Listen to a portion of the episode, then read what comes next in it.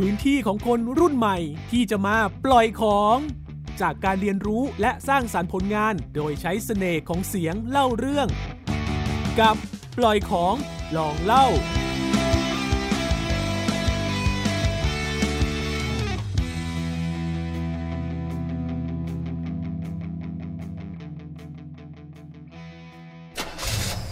Pete on the road พีดอนโรดพ อดแคสต์คู่คุณยามขับรถ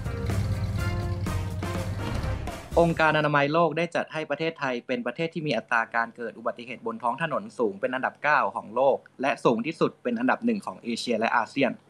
รายการ Pete on the road วันนี้พบกับผมนายสรวัตรอาทิชุติพิษและผมอินทัศน์วัชราวิทยากรรับหน้าที่ดำเนินรายการครับ จากการรายงานขององค์การอนามัยโลก โดยสำนักงานนโยบายและแผนการขนส่งและจราจร กระทรวงคมนาคมพบ 3 สาเหตุหลักของอุบัติเหตุบนท้องถนน คือ 1. การชนทั่วไป 2. การชนจากความประมาท เช่น การขับรถเร็ว และ 3. จากอุปกรณ์ เช่น อุปกรณ์ขัดข้อง ย้ำผู้ใช้ถนนไม่ควรเพิกเฉยครับ ซึ่งอุบัติเหตุส่วนใหญ่นั้นเกิดมาจากความประมาท รวมถึงการละเลยเครื่องหมายจราจรที่เป็นสากลทั่วโลก และนั่นก็คือหัวข้อของเราในวันนี้ครับ ทางม้าลาย ประวัติทางม้าลายท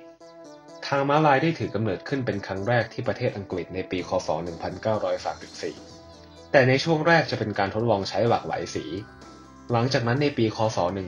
1951 ก็ถูกปรับมาใช้เป็นสีเดียวกันหมด คือสีขาวดำ พร้อมทั้งตั้งชื่อเรียกว่า Zebra Crossing ซึ่งเป็นที่มาของชื่อภาษาไทยว่า ทางม้าลายนั่นเอง ก็ขอบคุณสำหรับข้อมูลนะครับ หลังจากที่ได้ฟังข้อมูลผมก็สงสัยว่าทำไมทางม้าลายที่มีการใช้มานานแล้วก็เป็นสากลเนี่ยนะครับ ถึงไม่มีประสิทธิภาพเท่าที่ควรเมื่อมาอยู่ในเมืองไทยเลยครับ โดยสาเหตุหลักๆเนี่ยน่าจะมาจากความประมาทความเคยชินจากการละเลยของบุคคล และกลายเป็นเรื่องปกติของสังคมไทยครับ ครับ ก็พอพูดถึงเรื่องการละเลยกฎจราจรเนี่ยนะครับ ผมก็นึกได้ว่าผมเห็นข่าวหนึ่งที่มีคนตั้งรถเข็นขายอาหารทับทางม้าลายด้วยครับ แล้วพอชาวบ้านไปเตือนก็ถูกว่ากลับมานะครับ จนต้องมีกระแสโซเชียลเนี่ยทำให้ร้านเนี่ยไปตั้งที่อื่นได้ครับ พลังโซเชียลนะครับแหมนอกจากนี้เนี่ยยังมีข่าวเรื่องของทางม้าลายที่สองฝั่งนั้นไม่เท่ากันนะทำให้เกิดอันตรายได้ด้วยครับ เป็นอะไรที่อันตรายมากๆเลยนะครับ ผู้ที่มีส่วนเกี่ยวข้องควรรีบไปแก้ไขนะครับ เพราะว่าอุบัติเหตุบนท้องถนนเนี่ยทำคนเสียชีวิตมามากมายแล้วครับ มีหลาย ๆ ข่าวนะครับ ที่ผู้เสียหายไม่ได้รับความเป็นธรรม ส่วนเรื่องการชดใช้การรับผิดชอบ รวมถึงการแก้กฎจราจรเนี่ย ส่วนตัวผมคิดว่าต้องมีความต่อเนื่อง ไม่ควรเป็นการชดเชย ตอนแรกเพื่อให้เรื่องจบ พอเรื่องเงียบก็ไม่เกิดอะไรขึ้นนะครับ เหมือนที่เราเคยเห็นกันมาจนชินตานะครับ ซึ่งมันก็น่ากลัวเหมือนกันนะครับ ที่เราเห็นเรื่องแบบนี้เป็นเรื่องปกติแล้ว น่าคิดเหมือนกันนะครับ ว่าลึกๆแล้วเนี่ยเรื่องพวกนี้จะกลายเป็นวัฒนธรรมไปแล้วหรือเปล่านั่นสินะครับ การที่อะไรผิดๆกลายเป็นค่านิยมเนี่ยหรือวัฒนธรรมที่ในท้องถิ่นเนี่ยเป็นอะไรที่ต้องการได้รับการแก้ไขนะครับ และช่วงต่อไปเราจะมารับสายจากทางบ้านในประเด็นวัฒนธรรมท้องถิ่นที่เกี่ยวกับทางม้าลายกันครับ ช่วง Pete on the phone สำหรับช่วง Pete on the phone นะครับจะเป็นช่วงที่เรามารับสายจากทางบ้าน พูดคุยถึงปัญหาประเด็นท้องถิ่นที่เกี่ยวกับเรื่องของทางม้าลายกันนะครับ สวัสดีครับ แนะนำตัวหน่อยครับสวัสดีครับปอมจากร้อยเอ็ดครับ ครับ วันนี้คุณปอมจากร้อยเอ็ดมีอะไรมาคุยกับเราครับ เอ่อจะมาคุยเรื่องปัญหาที่ เกิดในชีวิตประจำวันครับ เกี่ยวกับเรื่องถนนที่ได้ฟังเมื่อกี้นี้ครับ พอได้ยินแล้วชอบมากก็เลยโทรเข้ามาครับงั้นก็เล่าปัญหามาเลยครับ ก็คือปกติตอนผมข้ามถนนเนี่ย ผมใช้ทางม้าลายเป็นหลักครับ เอ่อใช้สะพานลอยบางครั้งมันเมื่อยครับ พอครับช่วงนี้ได้ข่าวแบบอุบัติเหตุมากขึ้น ผมก็คิดว่าการข้ามทางม้าลาย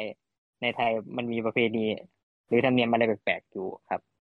ครับธรรมเนียมหรือว่าประเพณีอะไรแปลกๆช่วยเล่าให้เราฟังหน่อยได้ไหมครับว่าคืออะไร เอ่ออย่างแรกอะครับ ก็น่าจะเป็นเรื่อง การทำให้รถหยุดตอนข้ามถนนครับ ครับ การทำให้รถหยุดตอนข้ามถนนเป็นยังไงล่ะครับ ก็อย่างเช่น เวลาผมข้ามถนนคนเดียวหรือมากับเพื่อนไม่กี่คนนะครับ รถครับ แทบไม่จอดให้เลย เอ่อ โดยเฉพาะรถที่ขับมาเร็วๆอะครับ ครับ ทั้งทั้งๆที่แบบเขาเห็นผม จากระยะไกลครับ แต่เขาก็ไม่หยุดให้ แต่ว่าพอมีคนข้ามถนนเยอะๆอย่างเงี้ยครับครับรถถึงจะยอมหยุดให้ข้ามง่ายครับ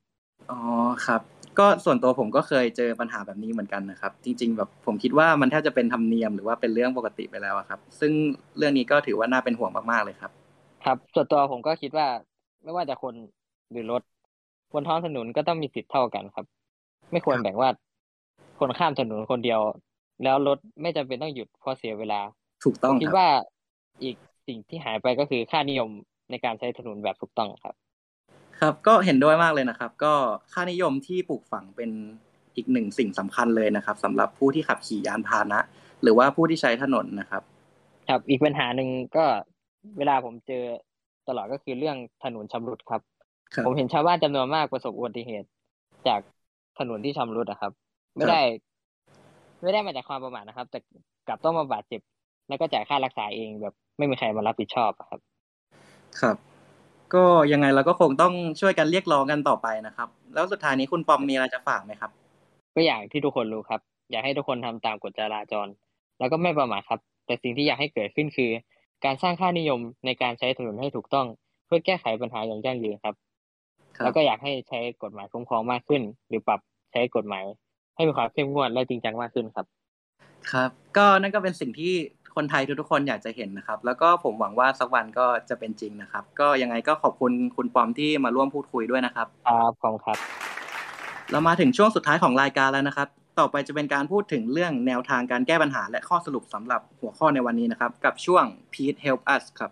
สำหรับช่วง Pete Help Us นะครับ เป็นช่วงเสนอวิธีการแก้ปัญหาที่เราแก้ไม่ได้ แต่ผู้เชี่ยวชาญแก้ได้ครับ และวันนี้ผมก็ได้นำวิธีการแก้ปัญหาเรื่องท้องถนนและทางม้าลายของนายชัดชาติสิทธิพันธ์ อดีตแคนดิเดตนายกรัฐมนตรีของพรรคเพื่อไทยเมื่อปี 2562 ครับ โดยนายชัดชาติเสนอให้มีการกวดขันวินัยการจราจรให้เข้มงวด เพราะปัจจุบันมีวินัยการจราจรที่หย่อนยาน และเสนอให้ทาสีแถบข้างทางม้าลาย ให้มีความชัดเจนมากขึ้นครับหากก็ได้ฟังมุมมองของทั้งผู้ชมทางบ้านทางผู้เชี่ยวชาญนะครับ ในฐานะชาวบ้านประชาชนคนธรรมดา สิ่งที่ทุกคนควรร่วมมือคือ เริ่มการสร้างค่านิยมที่ถูกต้องไม่เพิกเฉยต่อสิ่งที่ผิด ก็จะทำให้ท้องถนนประเทศไทยเนี่ยปลอดภัยมากยิ่งขึ้น อย่างน้อยๆก็ภายในท้องถิ่นของเราครับก่อนจะจากกันไป อยากทำอาหารให้ใช้เตาแก๊สอยากฟังพอดแคสต์ให้ฟังพีทดิวิสันขอให้ทุกคนขับขี่ปลอดภัยครับ สวัสดีครับ ติดตามปล่อยของลองเล่าได้ทางเว็บไซต์ www.thaipbspodcast.com หรือทางแอปพลิเคชัน Thai PBS Podcast